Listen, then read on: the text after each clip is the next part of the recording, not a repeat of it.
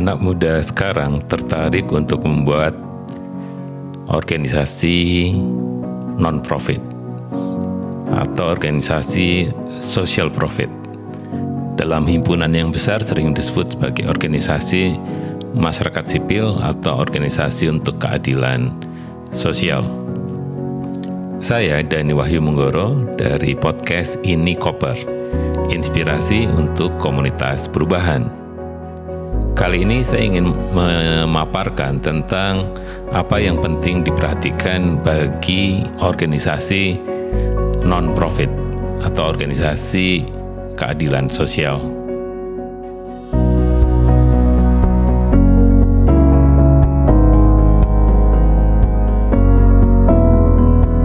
Yang pertama itu adalah kita harus berangkat dari sebuah ide Orang menyebutkannya adalah misi dan visi. Pada organisasi masyarakat sipil, kalau kita ingin membuat sebuah organisasi yang fokusnya pada tujuan-tujuan sosial, maka mission itu menjadi drive-nya. Sehingga organisasi sering disebut sebagai mission driven. Ini untuk membedakan kalau kalian ingin membuat organisasi yang basisnya profit, maka profit driven itu adalah perusahaan, sedangkan perusahaan sosial fokusnya adalah pada mission. Mission itu akan menjadi arah, menjadi jangkar, menjadi obor bagi sebuah organisasi untuk terus-menerus fokus pada misi dan visinya, karena visi dan misi itu adalah apa yang membuat kita relevan ada di dunia ini dan itu akan memudahkan kita menurunkan menjadi kegiatan atau bagaimana cara kita mengambil keputusan pada saat kita menghadapi berbagai hal. Itu yang pertama.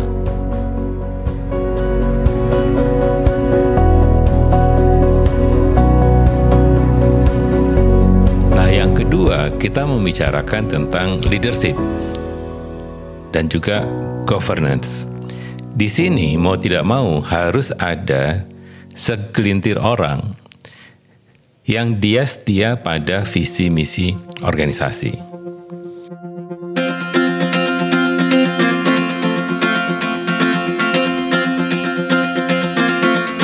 Karena kalau kita fokusnya pada para staff atau para ahli atau para expert, mereka sebenarnya sangat tergantung pada apakah kita bisa menjamin apa yang menjadi kepentingan mereka.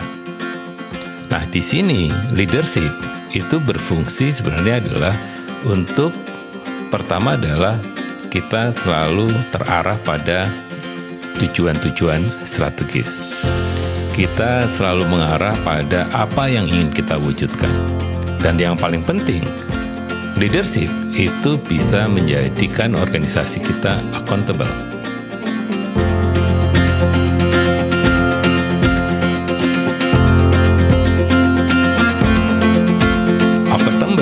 berarti kita selalu bisa menjawab berbagai tantangan dan bisa menjelaskan mengapa kita melakukan hal ini semua.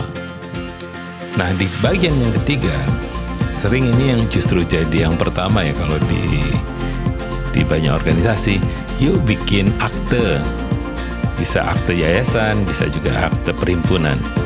Tetapi yang paling penting sebenarnya adalah bahwa organisasi masyarakat sipil, kalau kita ingin bekerja sama dengan banyak pihak, maka kita harus compliance dengan legal, ya, dengan hukum dan juga dengan regulasi. Karena hubungannya adalah dengan bagaimana kita memperoleh lisensi untuk bisa bekerja di tempat yang kita akan bekerja. Kadang banyak organisasi tidak bisa bekerja karena kita tidak punya landasan hukum kenapa kita harus bekerja di tempat itu. Walaupun kita bisa juga berargumentasi bahwa ini negara yang bebas, merdeka, bisa kerja di mana pun. Boleh, tapi kalau kita ingin bekerja di luar tadi relasi-relasi formal dengan pemerintah, donor, dan yang lainnya. Ini juga untuk bagaimana caranya kita juga membayar pajak dan sebagainya itu bagian dari kita punya compliance dengan hukum dan peraturan.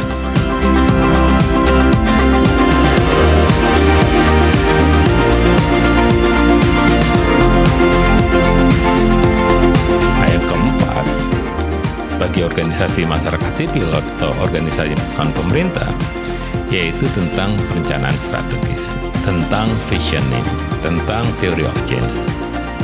Di sini yang paling penting sebenarnya adalah bahwa organisasi bisa merumuskan, menurunkan mission itu menjadi goals, menjadi tujuan tujuan atau objektif, dan juga menjadi strategi-strategi yang kita ingin lakukan untuk mencapai misi organisasi. Nah, proses ini harus komprehensif yaitu dengan melihat lingkungan strategik eksternal, lingkungan strategik internal, siapa target kita, ya, siapa audiens kita, bagaimana cara kita memobilisasi sumber daya, dan kemudian bagaimana kita merespon tantangan-tantangan yang ada di sekitar kita hari ini. Nah, yang kelima, ini kaitannya dengan penggalangan dana dan sumber daya. Mau tidak mau, kalau memang kita tidak memiliki sumber daya yang cukup, kita harus menggalang dana, menggalang sumber daya yang lain agar apa yang ingin kita capai itu bisa diwujudkan sesuai dengan time frame yang kita miliki. Nah, di sini mau tidak mau sebenarnya yang sebut sumber daya itu bukan sekedar uang tetapi juga supporter, relawan, kemudian mitra-mitra yang kita bisa mobilisasi untuk mewujudkan visi dan misi kita.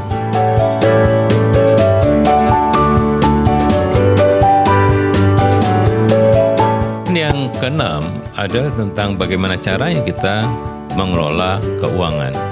Nah, ini bicara lagi tentang bagaimana memastikan sistem keuangan organisasi itu transparan, kemudian accountable, dan kita efisien menggunakan dana-dana yang kita gunakan karena kita memanfaatkan dana-dana pihak yang ketiga. Jadi di sini tujuan dari manajemen keuangan itu untuk memastikan transparan, accountable, dan kita berjanji kepada publik bahwa kita sangat efektif ya dan juga efisien menggunakan dana-dana dari banyak pihak itu.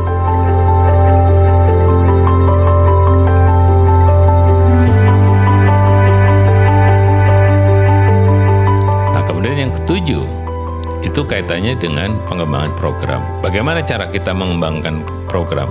Bagaimana kita menurunkan program-program itu menjadi kegiatan-kegiatan yang rinci, kemudian bisa menjelaskan bagaimana orang itu bekerja untuk kegiatan itu, kapan harus diselesaikan, kapan harus mulai dan dan sebagainya. Dan yang paling penting sebenarnya dalam pengembangan program adalah juga bagaimana mengembangkan proses pembelajarannya, proses evaluasinya. Karena kalau program, terus terang saja tidak ada program yang sebenarnya selalu mulus di dalam pelaksananya. Selalu saja ada halangan-halangannya dan bagaimana kita belajar bisa mengatasi halangan-halangan yang dialami oleh setiap kegiatan atau program. Nah, yang kedelapan, kita membicarakan tentang orang nih. Karena organisasi itu butuh orang banyak tetapi di dalam social profit organisasi, itu yang paling penting adalah bagaimana kita memobilisasi yang namanya relawan. Karena itu, mau tidak mau di sini bagaimana secara efektif. Kita mendekati mereka, kemudian merekrut mereka, merangkul mereka, dan juga mengelola mereka. Sehingga para relawan itu bisa melakukan hal-hal yang terbaik. Semakin jelas apa yang kita lakukan, semakin jelas misi kita, banyak relawan yang akan terlibat di dalam kegiatan organisasi social profit. Nah, kemudian yang kesembilan ini yang paling penting adalah bagaimana cara organisasi itu tadi menjangkau publik, merawat publik, kemudian berkomunikasi dengan publik. Karena mau tidak mau, kita tidak bisa kalau publik itu tidak percaya atau tidak mendukung dari apa yang kita lakukan.